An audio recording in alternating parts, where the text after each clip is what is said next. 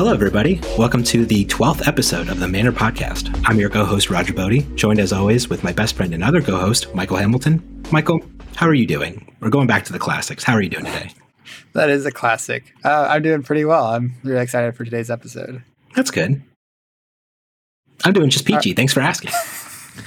That's a theme you guys have going on. I've heard this throughout a couple of your episodes. Just yeah. uh, Roger asking nice questions to Michael and then it getting quiet for a second. it's okay. As we're seeing, we have a guest on our show today, Zach Bunn, one of the amazing members of the Team Covenant regular series that goes on. And are you a co owner of the store itself too, as well? Yeah, so I, I I'm doing air quotes that you can't see. I'm, I'm, the founder of the company, but Steven joined really shortly after, and I always talk about the first four or five years, everyone that was involved through that that phase being being founders of the company. But yeah, so I, am definitely title is uh, officially founder and CEO of Covenant. And founder and CEO of the Wolfpack, which is going to be the yeah. topic of today's podcast. Yeah, that's a that's a fun story. I know you guys are wanting to have some tea spilled right here. And I'm just kidding. We love drama. Yeah. First off, before we get into anything, I just want to say thanks for having me. I've really enjoyed your guys' podcast so far, and it's really just amazing to have someone. Uh, you can just tell uh, you guys are very good at the game and having good discussions, and even having topics like the what do we even enjoy about this thing in the first place? It was that was a cool episode to see. So happy to be here. And anyone out there listening, if you create content for anything that you love, kudos to you because I know the amount of time and effort that these guys put in and everyone out there is putting in to do this is just uh, phenomenal. So happy to be here and excited to chat with you guys. Yeah, thanks. We're happy that you're here too. Yeah, that was really nice. Thank you. of course. so I guess first thing we want to talk about then is just so Michael and I are now the newest members of the Wolfpack at the moment, but we're curious as to what the founding initiative was behind the team. Like, what was your, what did you have in mind when you set up the this testing team you have going now? Sure. Uh, it's kind of a, a, a, big story, so I'll try not to go on because I, I, think there's a lot of stuff to talk about. It's not even just the, the why behind it. But essentially, about a year ago, honestly, right around this this time is when the Road to National season was happening. The first Road to Nationals in the United States were happening for Fab. And that's when I met a friend of mine, Brendan Patrick from Arsenal Pass, and played in a tournament, had a good game, had a chat, and then saw each other again in Vegas at the the first calling in the US and then after that actually joined his testing group and started you know testing fab a, a little more frequently up till that point we've been doing what i called saturday sessions locally i'd have i'd invite four to eight people over to my house and we would just jam jam fab games from like eight or nine in the morning until sometimes nine ten or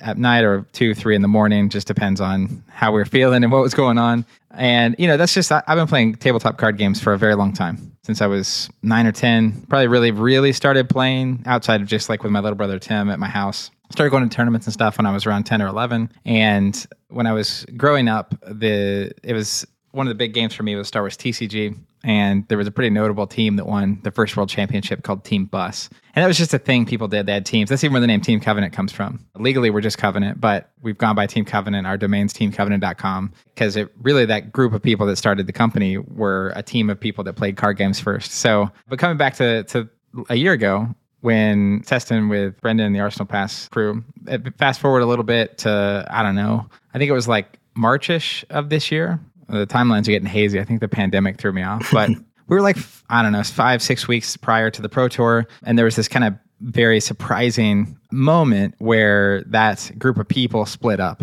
And it was a huge lesson for me, uh, and, and for a lot of reasons. But I think one of the biggest ones, and, and I'm no stranger to this, you know, having having gone from a, a company of one to where we're at now, you learn a lot about people and managing groups of people and teams and, and how that functions. Of course, a t- testing team for a game like Fab is quite a bit different than it's very different very similar, honestly, to running a small company. But one of the most important things that I've learned, even just in business, it, when you're bringing someone on, onboarding a new employee, is being very clear about expectations going in and, and getting good about setting those expectations. And so, in my mind, my whole life, when you are testing with a group of people, especially people you're friends with and that you like and you hang out with a lot, there's, I've, I've never in a game or competing with a game had a moment where I switched teams. Like it's it's always just been like I said those Saturday jam sessions. A lot of those people are people I've just played games with for a long time. They're local, they're friends, and past past the first uh, couple games when we were you know back before we were a company, we called ourselves Team Covenant.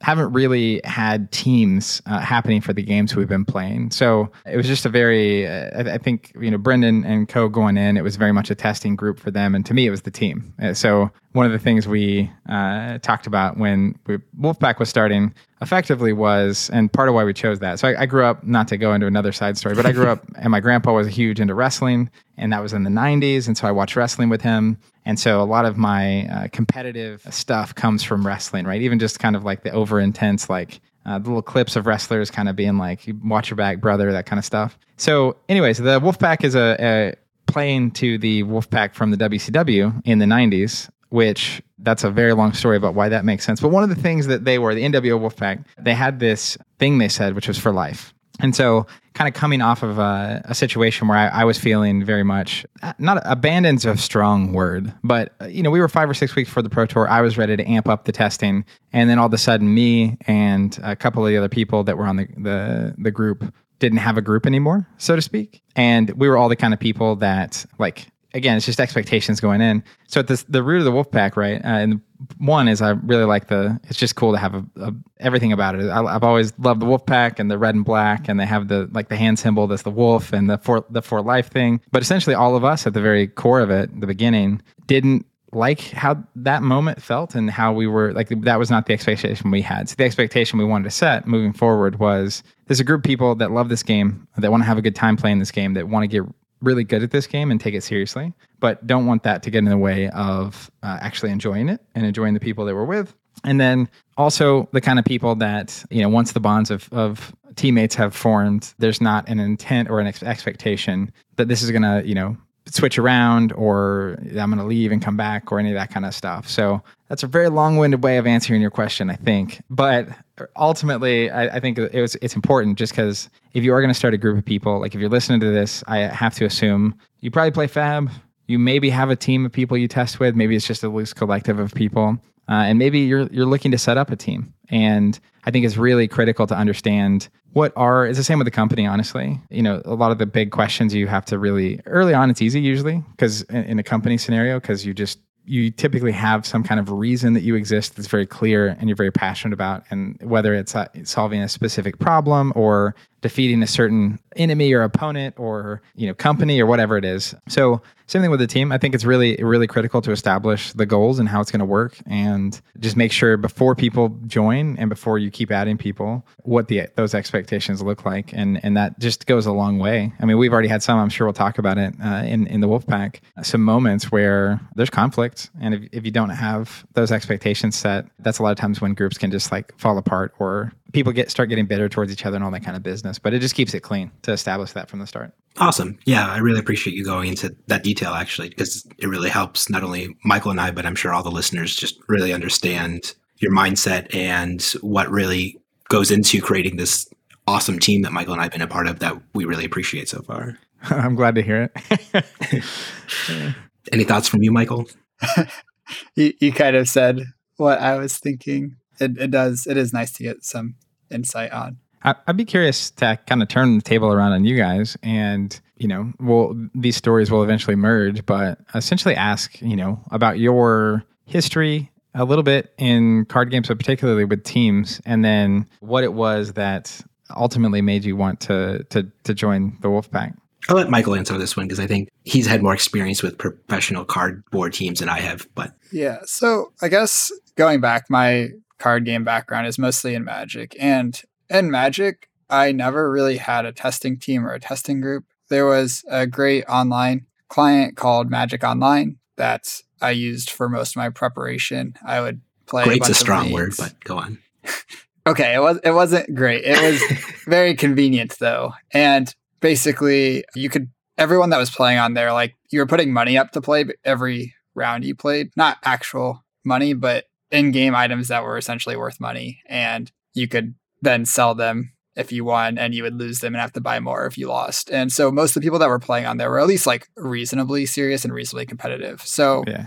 I relied pretty heavily on Magic Online to get a lot of my magic testing in. And then when we moved to Flesh and Blood, there's not really a program like that. So before the callings in Cincinnati and Orlando, me and Roger would play against each other and we'd play a lot together, but it's not really enough to play with two people to really like figure out a whole format when there's not a ton of information out there for the game. And like there are some deck lists being shared, but there's a lot of stuff to still figure out. This game's really young. There's not a ton of people playing it, and there's not a ton of information out there. And there's no like centralized online system where a ton of people are grinding out games publicly for you to see what's happening and see what the best is. So I think we started looking for a team because we kind of, at least I felt like between the two of us, we couldn't figure out a format by ourselves. So we kind of had for New Jersey, shortly, oh, I guess shortly after Indianapolis, I actually ended up meeting Brendan Patrick because he missed his flight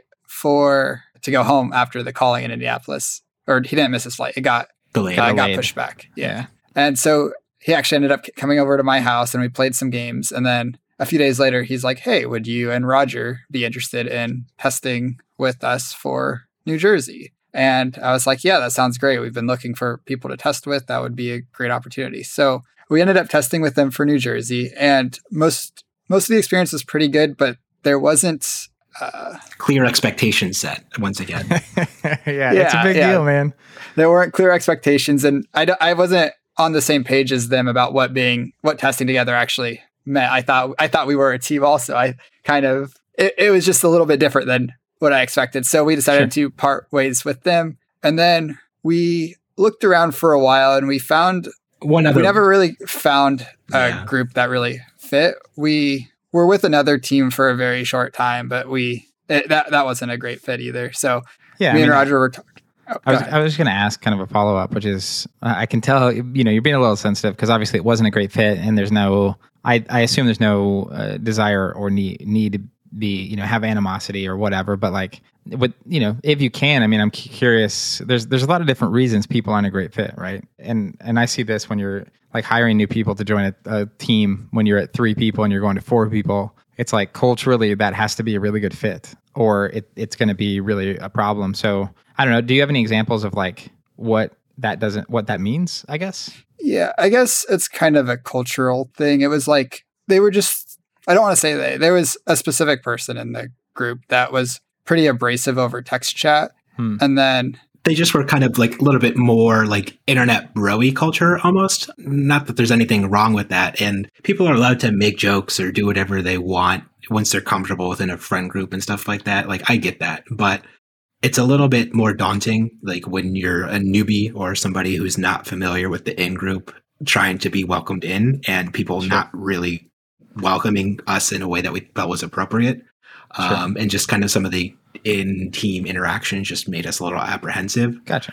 So, So it's almost like uh, the vibe, right? Like right. you know, if you're if you're even if you were just hanging out at dinner with someone, there's some people you can just kind of be comfortable with and organically talk to for a long time, and then there's some people that that's more of a challenge. Um, and it's it's nothing. It just is. You're you know maybe different in whatever different way. Right. And we weren't going to like, st- like put our foot down and say, this is unacceptable or whatever, because that's their team. You know, we're the outsiders. We got it. So we just said, hey, we're not comfortable with this group, but, you know, best of luck. And we're just going to look elsewhere for our testing. And they understood that and we moved on. And by the way, that's that's so helpful on both directions. Saying that early, if you're feeling that way and you're in a group, like it's way better to get that out of the way than it is to just kind of like linger and you know hope that it kind of resolves itself. For sure. point. And Michael and I are really close. You know, obviously, I start every cast by saying, you know, he's my best friend outside of being my co host and all that stuff. So I'm always checking in with him for how he's feeling on a situation. So, like, even when we joined the Wolfpack, I was like, so after a week, I was like, so how are you feeling about this? What, do you, what are your thoughts overall? And we'll just kind of like talk about it and make sure we're always on the same page about any interaction or anything. So, even our own friendship, that's something we really value.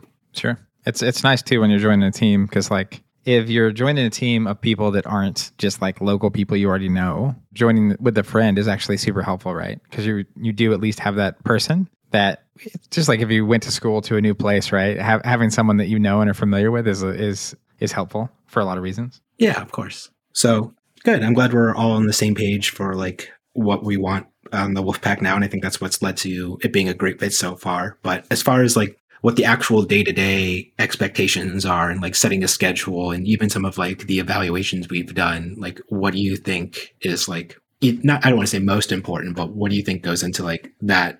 Hopefully, generating results or success or something like that. Oh man, it's a really good question. Uh, so it's like I said earlier, it's it's a lot like managing a, a group of people, like a small business, but there's a lot of ways it's different too.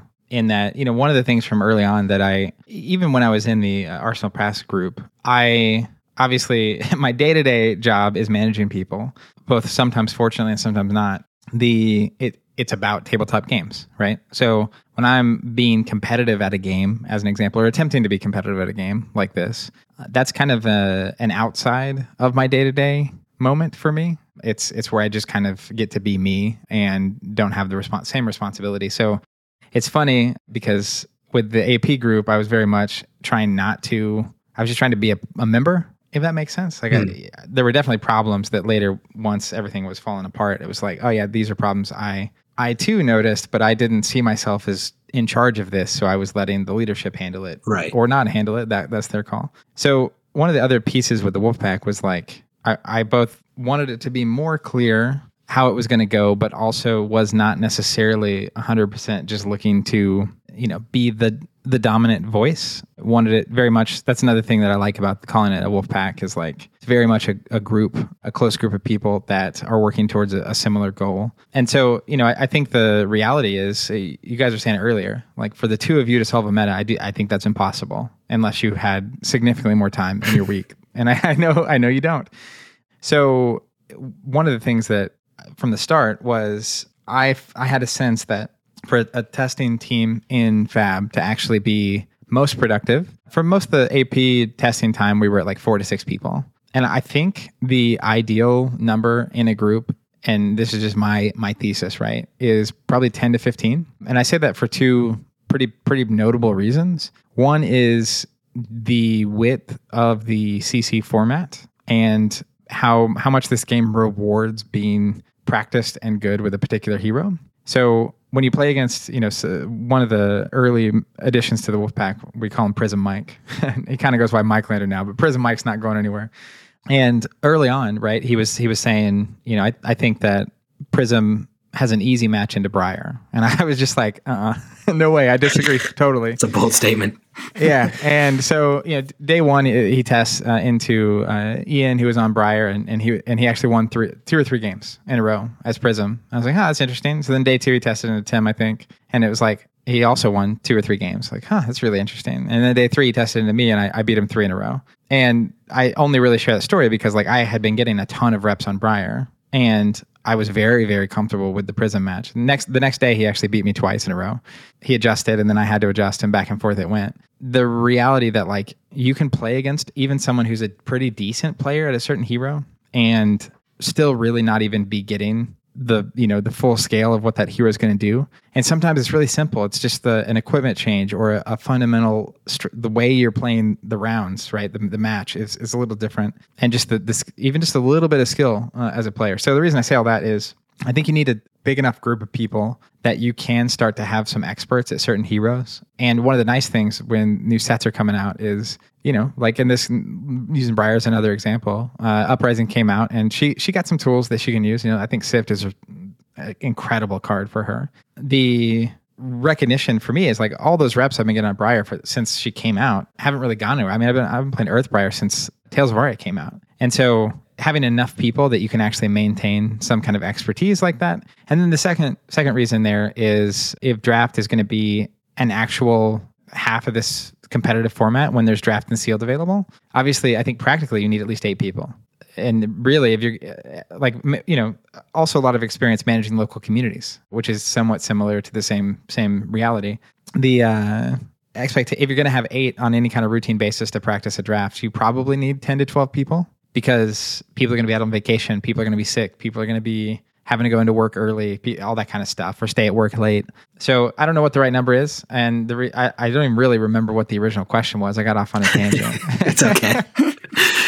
I just started. I looked down and I like, wait a These are all what was the important things question? to making sure success or uh, trying to have success on a team and stuff like that. That was the original Yeah. question. All right. I, okay. All this is leading to the point of I, I, I.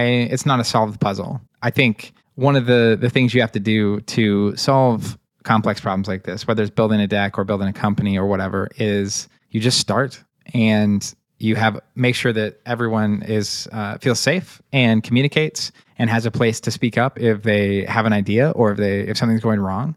And you do the process, you see what the results are, and then you iterate and and make changes. And that that mentality I think is super important. So, you know, one of the as just as an example of this early early early Wolfpack days, the very beginning, I think it was Ian, Tim, me and Dante talking. And one of the things we had previously been doing on the AP group was we had like we had a spreadsheet where every time you'd play a game, you'd add what who was the winning hero, who was the losing hero, did the winning hero go first or second, who what person was playing this hero, what person was playing hero B, and then there was a column for like, do you have any notes about this match and how it happened? And I've, I've definitely that was the first time I had been that granular in gathering data.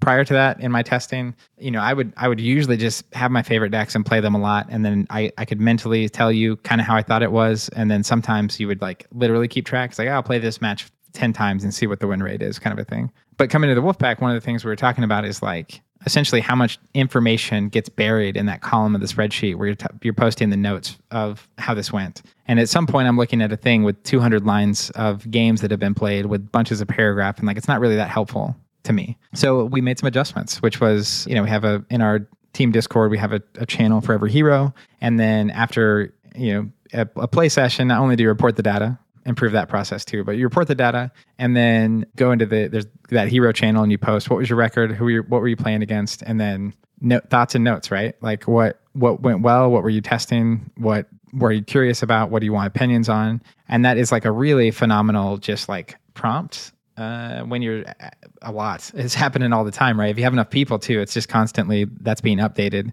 And that's more useful because it just kind of prompts discussion. And then, you know, recently one of the people on the team is my longtime friend Eric, who up until he qualified for nationals and his 11 year old son qualified for nationals, he was a limited player. He's one of the best limited players of any game I've ever like. I played a lot of games with him. He's just got that brain. He got the limited brain, but he was like starting to try to figure out how to get constructed. So he he actually went through and read every hero, every update uh, since Uprising hit uh, to kind of catch up on the meta. And uh, it was really nice too because he was focusing on one or two heroes, so he could literally go to that channel and just see not only all the updates, the one way updates, but then all the discussions, right? And I think that's one of the biggest upsides of having a team is that you have a group of people that can have ideas and have thoughts. And another example of that, I know, I think it was you, Roger, that came in and was like, hey, I'd really like us to independently rate all the uprising cards for limited from one to 10, and then compile those results and have, you know, group chats where we actually go through and talk about the differences and why we rated it certain things and make cases and stuff. And that was like so helpful for me going into the Road to National season where I was playing three limited uh, Road to Nats. And one of the upsides of having a group of people is there's a lot of smart people in the room and there's a lot of good ideas. And if the culture is right, I think that you can actually get really powerful innovations and improvements. And we'll see. I mean, I Road to Nats season went went really well for the the Wolf Pack. I think we had all but two of us qualify. Trying to look if I can find. Yeah, it's everybody but me and Steven. yeah, you and Steven. I need to go uh, back and uh, reevaluate all my uh, draft opinions and put Iyslander as zero for all of them because I'm never just, drafting that hero. Just again. none.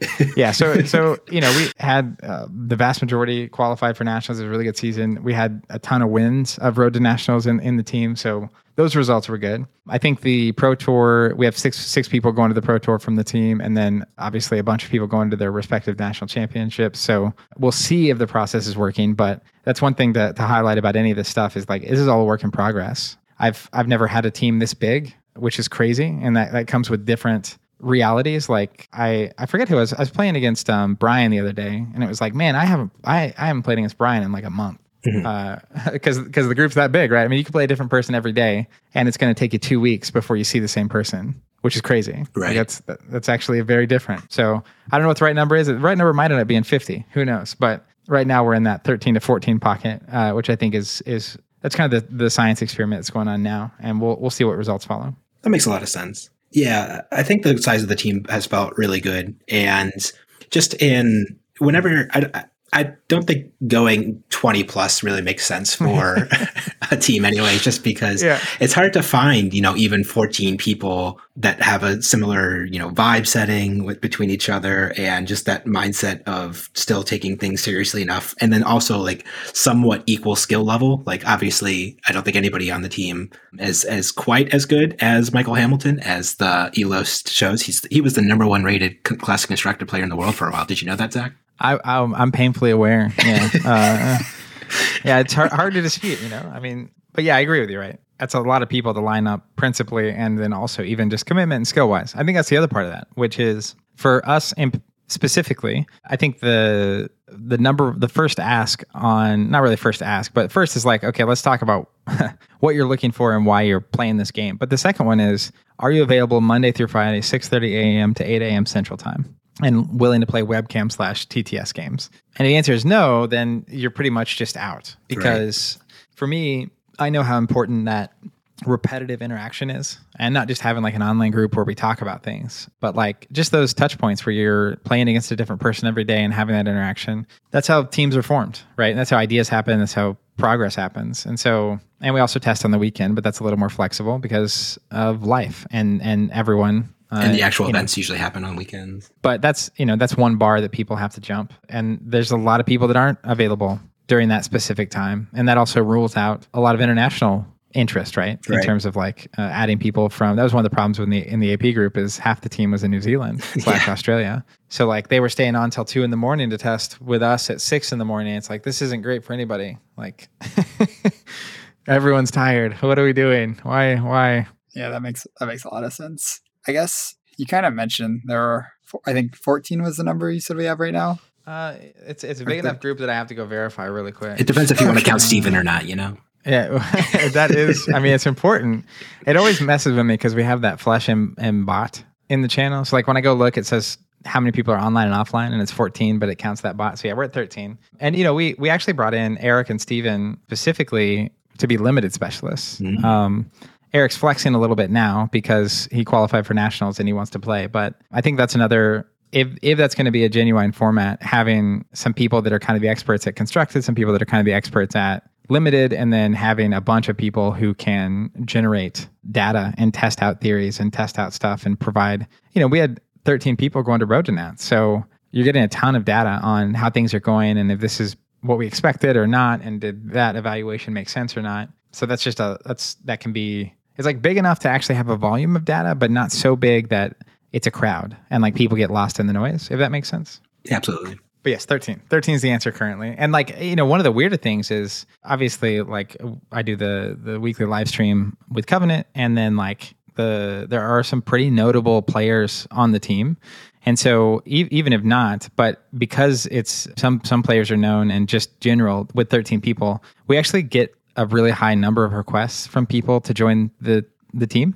Oh, wow. Um, yeah, I, you, you guys might not be aware of that, but so if you're listening to this and you're like, oh man, I'd love to be on that team, we're we're currently kind of on cap. I want to test this out through Pro Tour slash National Championship, probably all the way through the World Championship, and give everyone on the team an, a chance to evaluate like what did what were the upsides, what were the downsides, what do you wish would change, how are you feeling, do you want to be, keep doing this anymore? But the and you know it's tough because like uh, good friends of mine are asking, hey, I have a really good friend, he's good at the game, wants to join the team. right. And it's like, uh, well, so even like when we, you guys were the last last to get added, but not long before you got added, I have some friends from my Star Wars Destiny days, Andrew and John. And Andrew actually won the final world championship for Star Wars Destiny. And I met up with him at the Pro Tour. He was doing really well. I think he started in New Jersey at like 10 and 0 Wow. And then lost the next four in a row and then didn't make the cut or whatever. It was like really brutal. But anyway, so we had added them not very long before you guys. And even at adding them, it was kind of like we were going from, you know, it's, if you count without Steven, we were at eight basically, seven or eight. And it was like, okay, we're going to add a couple. And like they- they're from another area. So like this would be a nice, like just additional inputs because different regional local metas are, are different. the, the, they, they, they behave differently. The Oklahoma, Texas meta is like really uh, not the same as the the overall meta, which I learned very quickly. But anyways, we had them, and then you guys came along, and I had talked to Roger a while back actually, and it was just like we it was, it was a decision to make, right? Like, and at that point, it was like if we add here, we we're gonna put pause. we're we're gonna hold hold the line here for a minute. But yeah, that's been interesting too because like there's some people I really like that have been asking about are there spots can can they join and having to say no, especially when it's not fun, especially when you like the person and think they're really good at Fab. Like, but again, there there has to be has to be a line somewhere. Well, speaking of not fun, and also from a boss mentality, then on that note, could you ever see having to unfortunately like make cuts from the team, like? Because if so, I, I think I could probably start packing my bags. I could see me being one of the first ones cut. yeah, I mean, I honestly like I, it, that's uh, yes, I could, but ultimately, to me, it would not be like a unilateral. I'm making this decision, and w- at least in my experience, when you when expectations are clear, expectations are clear. With like even with employees, it, it's it's never. I've only had one time where I've actually fired someone, and it was like a surprise, mm-hmm. and that was a, a while ago, and something happened that was just kind of too bad to allow on any level whatsoever. So uh, the same same would be uh, be true of the Wolfpack, I assume, which is like if someone did something truly heinous, it's not like, hey, I I'm kicking you out and never want to interact with you again. But at the same time, like this is not an allowable you know, it's not whatever unethical behavior or whatever. Or you talk bad really about bad. Boltyn or something like that. Yeah, exactly. Yeah, exactly. no, I mean, like if they had to do something real serious, right? But other than that, like for me, and that's kind of comes back to the the expectations of why you're here in the first place being so important, which is the goal is to have a group of people that enjoy being around each other, that love playing this game, that are committed to getting uh, as good as they can at the game, and that's really it. It's it, there's no expectation. I, I I say I say this in like the welcome message before I officially add people. There's no like you have to play the best deck or we're expecting results. Your elo has to be a certain way for you to be on the team.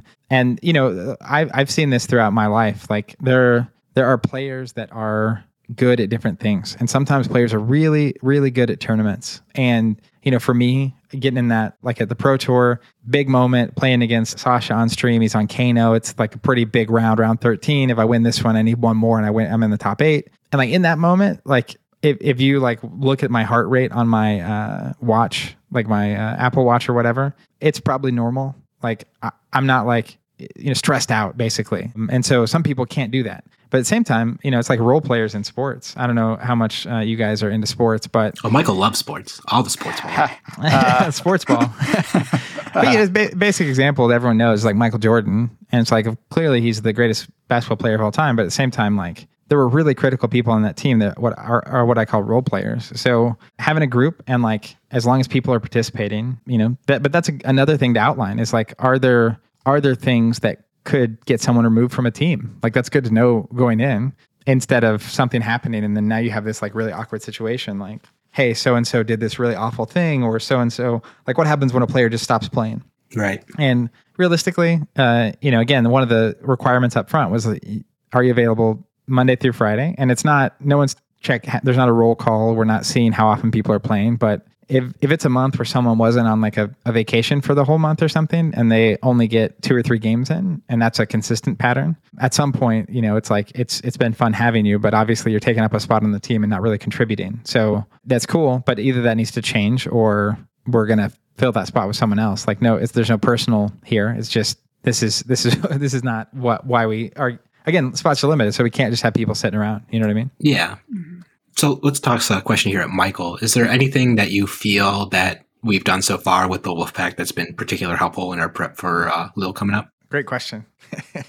oh wait, wait, is this, this is a question for me, right? Yes, yes. Okay, I guess Zach already kind of talked about this, but one thing that I have found really helpful is posting like the summaries of what we t- what our takeaways from the games are, and like, hey, this happened in my game, and I did this, or I tried this card out, and it was good in this spot, but it felt awkward for this reasons. And then other people ask questions, and that like really gets you thinking about kind of the opinions you formed off the game. And then they present other situations or other cards, and they're like, what if we did this in that spot? Would this solve the same problems you're trying to solve with this other card? Be better in other spots as well. And just like that discussion that's happening so frequently and like is it organically the right word to describe it when I'm like yeah, just like, like, very natural. Yeah, yeah. It's just natural discussion. And I found that really helpful. And I feel like that's done a lot for like tuning lists that we're working on and just like either dismissing our ideas or deciding to pursue them more.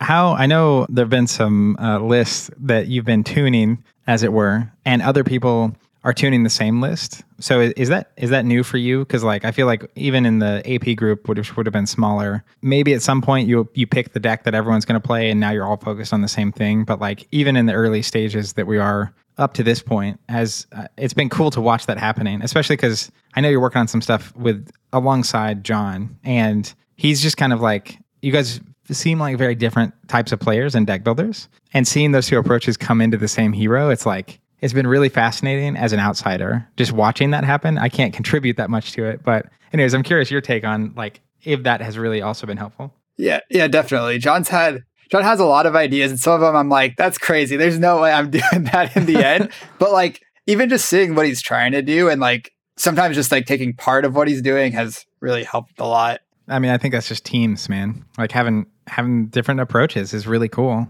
to the same problems. Mhm. And I know for me, like one of the cards I've been questioning recently, and I know Roger's going to get a kick out of this, is Sonata Arcanix. Oh no. which you know I, I posted about like I don't know three or four weeks ago. I started. I, I'm. It's not unknown that I'm a huge fan of Viserai and Briar, and so I was just like kind of really questioning this card that has kind of been in the. I don't know if you guys are this way, but it's like been in my auto include stack for a long time. The core of the deck, as it were, where it's just like, oh, this is part of the somewhere between forty and fifty-two cards that are in every every time every matchup, regardless. And it only takes missing so many of those at the right time before you start asking the question, like, should I be doing this? One thing I really appreciated was like Roger came on the other day. and was like, ah, would never play this card. Like, no way. The variance is too high. Uh, and like, it's it's it, he, he expressed his opinion, and then like, essentially, I was giving the reasons in either Viserai or Briar's case, like why why you should or shouldn't be running this card. And then it kind of just there was no it's not consensus, right? It was just like the end conclusion was like I think at some point Roger literally said, "Well, I expressed my opinion. I'm, I said what I said, and I'll be seeing you guys later." Which, but I thought that was good, right? That's healthy. That like Yeah, we'll just agree. I think I said we'll just have to agree to disagree, basically. Um, I think Yeah. it came down to like risk tolerance. I think was like my biggest factor against it was like if you are comfortable with like a certain level of risk in your deck, it makes sense to include it. But like if you're just looking for more consistency and lower risk, then it, you don't want Sonata basically at this moment. So that was kind of what I was trying to argue. yeah, I, I and I'm I'm a very risk tolerant person. So I'm very I risk adverse. I work in my, my day job is working in like bank compliance and mortgages and like underwriting and mortgage servicing and like so anything anything that's a risk, I'm like mm, let's take a real strong uh, look at that. yeah, uh, which is really funny. I forgot I forgot who said it, but I and I forgot what deck. I, I think I was playing Viserai, and you know Viserai I think has some some high highs and some some painfully low lows. And someone was basically it may have been you, Roger. I don't know. Uh, was saying that you couldn't play Viserai because like the variance is just too high across, yeah, across yeah, the hero. yeah. And I was thinking about that over the weekend, and I, I at some point I was like, you know, now that I'm seeing more of it, it's like, well, it's because you know he's he's constantly just seeing Michael play Oldhim, and like that's like the least variant hero in the game. Like he's he's insanely just does what he does. Right. It's like you're not you, but my whole like I started Fab with Bravo, and then very quickly after that discovered Viserai, and Viserai for a long time was my main main deck, probably from like January ish of 2021 all the way until Briar came out in Tales of Aria. Viserai was 95% of my constructed games, and then of course Briar started that percentometer on her got high pretty quick, but and back then it was even worse. I mean, we didn't have Spellbound Creepers, we didn't have Rosetta Thorn, we didn't have Gloomveil. Like it's, it's he had just some of the most potato hands you can imagine uh, back then. And you know, no no one that I'm playing with frequently was even playing Guardian at all, uh, which are the, probably the the opposite side of that spectrum. Which is kind of funny that those are the two of the heroes and classes I gravitated towards. But it just occurred to me, it was like, no wonder you don't like variants. You're used to heroes that just don't have any Yeah. that would be nice. Like I, I, it's almost like not even in my brain real fab because everyone else, all the other heroes on some level are. It, it is real fab. Side note, that's not a cut, but Set it's just like second cycle, you know, all that good stuff. Yeah, it's like what's the second cycle? By the time we get there, I'm on a stack of blues. I don't know what you're talking about. yeah, or, or even some of the heroes like that I, I I did I didn't play that were Guardian, like Boltyn. So like Boltyn was like I, I played him in Orlando because I sat down with my hypergeometric calculator and did the math, and I was like, okay, well as long as I have this level of filtering and I can draw X cards per turn, like I'm like 35 percent to hit the combo by like turn four and like 70 percent to hit it by turn eight. So as long as I can live to turn eight against Briar by blocking with two cards and charging my card and soul, then I have a very consistent game plan that mathematically works out, and that's why I played Boltyn. And then same thing with Viserai in Indianapolis because I was like, okay, well, the deck was just stupidly consistent because Scaletta just fixed all of your, you know, Yeah. potato hands just because it's Scaletta. And so that's why I'm leaning towards like decks that are also going longer now, like either Prism, a Guardian, or something like that. Bravo in uh, Lille, just because once again, I have going to have a very consistent game plan that I'm going to know that I'm implementing turn after turn, round after round that hopefully contributes to success. Yeah, and one of the uh, just the weird side notes about Viserai and Skeletor is like part of it was not even that it made him more consistent, but it just made the games like three turns. So the odds of hitting those inconsistent turns, you know, if it was like one in five, there were a lot of the games where you go three turns and not see it a weird turn and the game's over. Right. Just see you later. So, anyways, that that was one of the the hits when I started because again, I love Viserai. So once Skeletor got banned or re- what are they suspended? Suspended, yeah. it really should. Oh, I won't. I won't go into that. It's a different topic. Um, I was like, oh well, uh, let me just see. Like, it, it's going to feel a lot more like old style Viserai, where I wasn't trying to combo off or just be pure aggro, but realized very quickly it was like he's better than he used to be because he has a lot more tools than he used to have, but he's also now just too slow. Um, at that time for particularly Chane and Starvo, like he's he's just not. He has these inconsistent turns and also is just like slow, so slower, which is a problem. So that's been fun. How, how are you guys feeling about Lille specifically? So you have a team at your back, and we've been testing. I'm curious to hear from you on this a little bit. Do you want to go first, Roger? Sure. So overall, I think the testing prep for Classic Constructed obviously has been going really well. I think we're all honing in on the heroes we want to play, tuning our lists really well at the moment. I think we're going to have a really good understanding of what heroes will be represented across the board and having solid game plans into that. But obviously, given that we're uh, you know a mostly remote team with people all across the northern United States, Canada, and stuff like that, where it, it, it has made drafting awkward and I I didn't even do the TTS drafts just because I, I you guys were recently getting the drafts done over TTS and then like not having time to play games before anything happened and Yeah.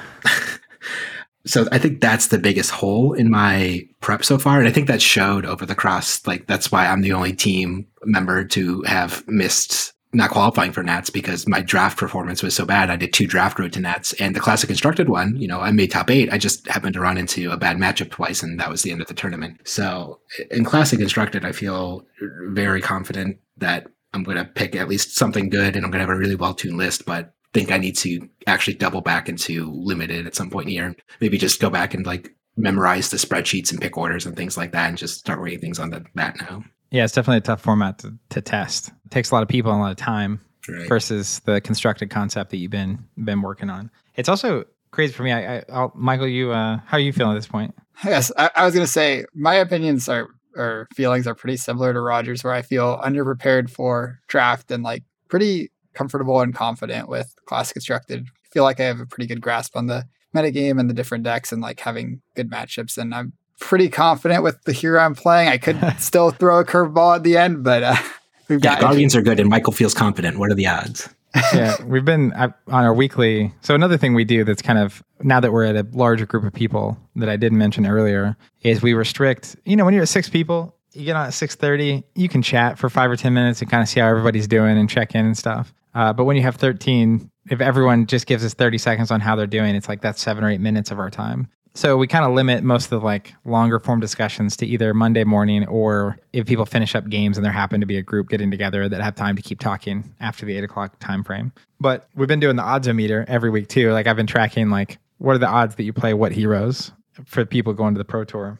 And my goal has been to to lock into a hero this week the whole time because I think that's another in talking about testing and getting ready for a big event like this. I always really do not like getting to like the week before an event and still not being 100% sure what I'm playing. It's just it's stressful and it also leaves it's like a lack of focus. So it leaves your brain open to things, right? Like I'm I'm thinking about have this idea in the back of my mind on how to make this deck better or this deck worse or this deck actually able to beat certain matchups or whatever. But once you hone in, I think that that focus is really powerful and it's really helpful to have a larger team because you can basically have once people, you know, in air quotes, let's say 99% lock in, you're not completely leaving other options off the table. It, it, could be, you know, that you we think deck A is the best deck, and I'm picking that deck, and then all of a sudden a deck comes out of testing, it just doesn't lose to that deck A ever. We broke Azalea, guys. We did it. hey, you heard it here first. We weren't supposed to say anything, Roger. I was, I was, my bad. I thought this was team meeting. Sorry.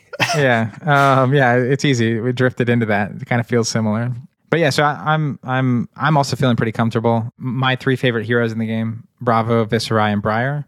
The, the hardest part is I think all three of them are valid picks at this point, and I, I don't think that's a surprise to anyone unless you're just not following the meta at all. And so choosing between them is just like actually very challenging. So we'll we'll see where I end up, but I'm I'm feeling pretty good. I do think I like that my three favorite heroes that I might play are heroes I've played a lot of games with. So it doesn't feel like I need as much time. But once I pick, I'm with you guys. Li- having a limited format be basically half the tournament is it's like nice to have this smaller pocket of things to consider and really explore. To me, like a lot of games I've played in the past, I'm curious. I, I have no idea how that works for Magic, but uh, most of the games I play, when a new set comes out, the meta just completely shifts. And then you know you have some general skill that carries over because of all the reps you've been getting in, but in terms of constructed uh, lessons and learning, it's just so different that like it's not like you get to carry most decks meta to meta to meta. How how is this experience compared to like Magic for you guys? So Magic is kind of closer to Flesh and Blood, I'd say, where like when new sets come out,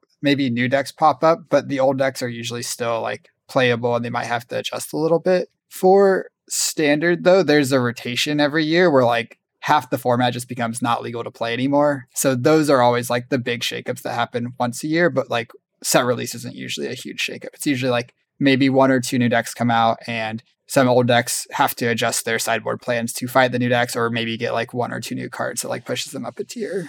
And one of the things that Flesh and Blood's going to do in the long term with the li- Living Legend format, I think, is going to hopefully start to mirror what the most popular way to play competitive magic was which were called like eternal formats. So in magic that means like legacy. So that's like from the original alpha set from like 1992 all the way to present. So every with there's banned cards that are obviously super too good or powerful. So there's a ban list on it. But for the most part anything that ever in magic's history is allowed to be played in legacy. And around 2006, 2007, they created another format that's, that was a hard stop. And it said, well, the modern format. And so it created like a more long form tournament, but you couldn't play with like the older, older cards because they just started to feel so different. So they modernized. I'm, now I'm doing the air quotes and you can't see uh, that eternal format. It's called modern. And modern has been like the most popular way to play magic, I think, since its inception, just because it's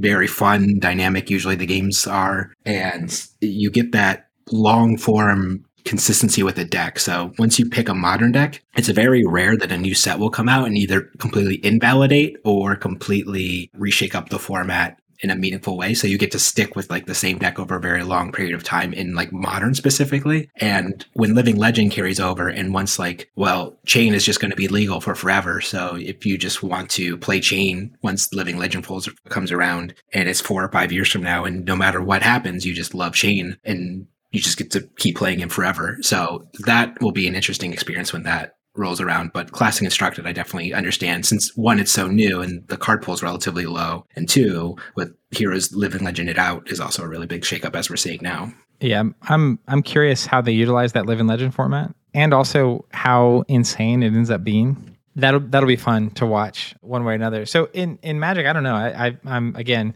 I've been playing card games forever, but just kind of avoided Magic. So is it also the case that even if things changed, there are effectively archetypes that you know, this is this kind of deck. So we've seen this before, and I know how my deck is supposed to play into this kind of deck, and here's my answers to that archetype kind of thing. oh, thing. yeah, absolutely. Because I, I feel similar happening in Fab, where there's a fastest deck, and if you're the fastest deck, then you have to know how to beat the fastest deck and avoid control, et cetera, et cetera. And then all the way down to here's the control decks, and here's how they're playing. So I think a lot of the skills can carry over, even if decks change or heroes change. Yeah, absolutely. Mike, do you want to talk about like the traditional archetypes in Magic, basically? Yeah, I, yes, there's like not actually that many that I feel like were consistent between formats. The main ones are there's always some red, usually mono red aggressive deck where it's just playing cheap creatures that aren't particularly good to attack with, and then a lot of very efficient burn spells to finish your opponent off after you attack with the creatures. This deck's always an aggressive deck, and the ways to beat it are almost always the same. You need like ways to kill their little creatures or invalidate their little creatures, and ways to gain life. And then there's always almost always some kind of blue base control deck that's trying to make the game go really, really long, take forever, draw a bunch of extra those, cards. Those players. Yeah. Michael and I were those players. make the game go very, very long, draw a bunch of cards, and then it have like usually one to six cards in their deck that actually could win the game out of their 60 card deck. And yep. they would just keep drawing out the game, eventually draw one or two of these big things that ended the game for them or won the game for them. Some of them, there were a lot of different ways to win the game than the control deck. But the point is that you drew the game out forever. You basically made it so what your opponent drew and did after a certain point wouldn't matter because the game was like already decided because it had gone so long. And then the other ones, I guess there's usually like some white based aggressive deck that's similar to the red deck, but usually their creatures are a little bit better and basically get buffs or give bonuses for having more creatures. And they just attack a lot. And the main way to kill those is you play these cards that say destroy all creatures in play. Yep.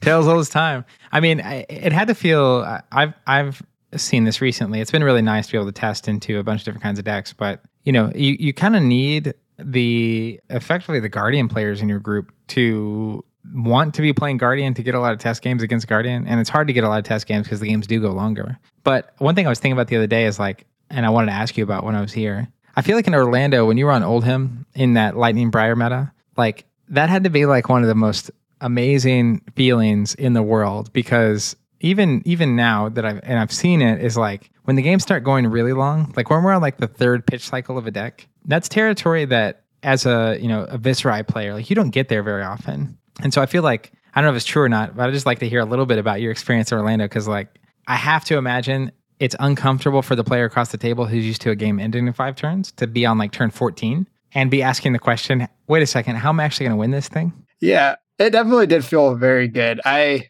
me and Roger basically booked our flights like a few days before the tournament because we're like, hey, this Lightning Briar deck is popping up out of nowhere. And I was like, I want to go because the deck I've been working on anyway beats it up really bad.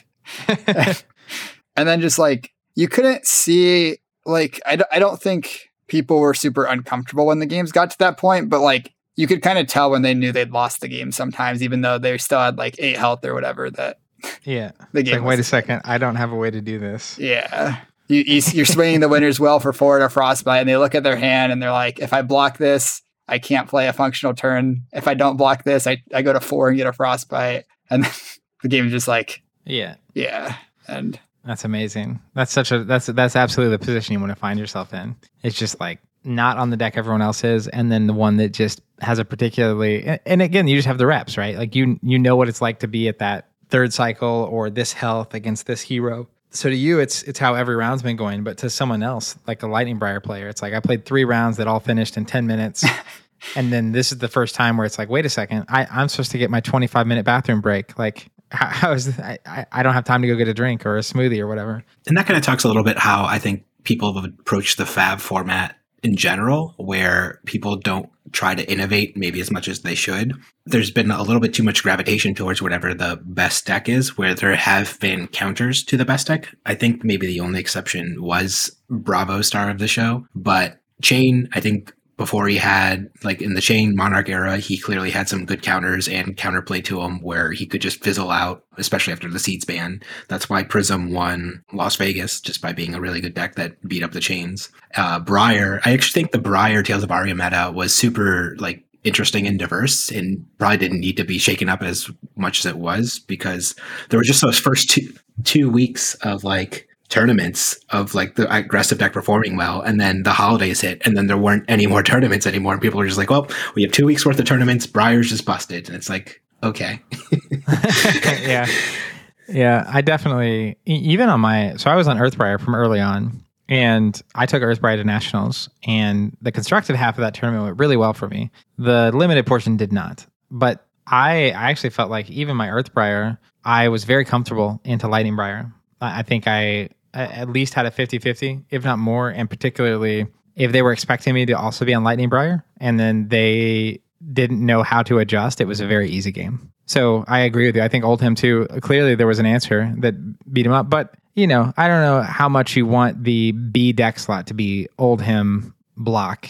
Um, like if he's the C deck, you know, like the, and the terminology there is like A deck being it's really tier not tier. It's just the this is the the in air quotes Level best one. deck. Yeah, Yeah. level one.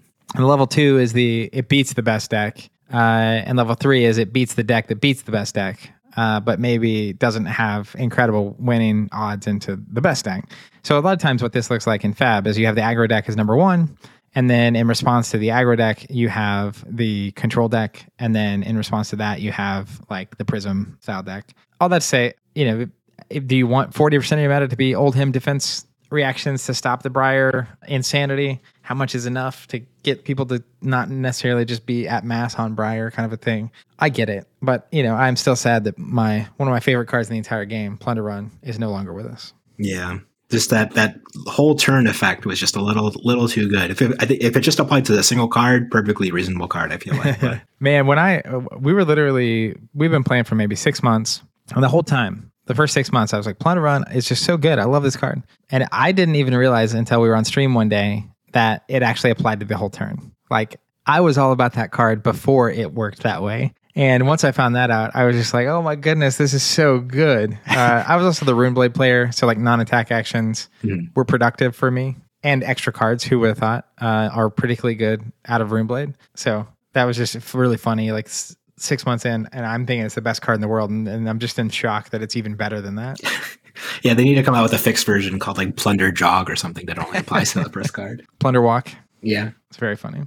Well, um, I think that's all the questions I had. Is there anything else you want to ask, Michael, before we start to wrap things up here? No, I think I got all my questions asked. Okay. Anything else for us, Zach, before uh, we sign off?